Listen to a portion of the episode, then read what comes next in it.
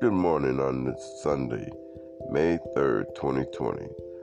I would like to wish everyone a great day, and I pray that you're using protection to protect you, yourself as well as your family and as well as the rest of the world.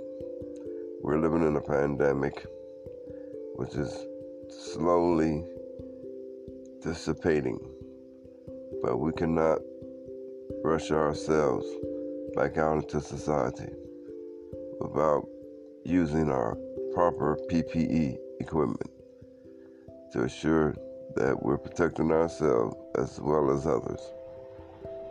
So, to all, I give you a grand day and pray for your safety and family always.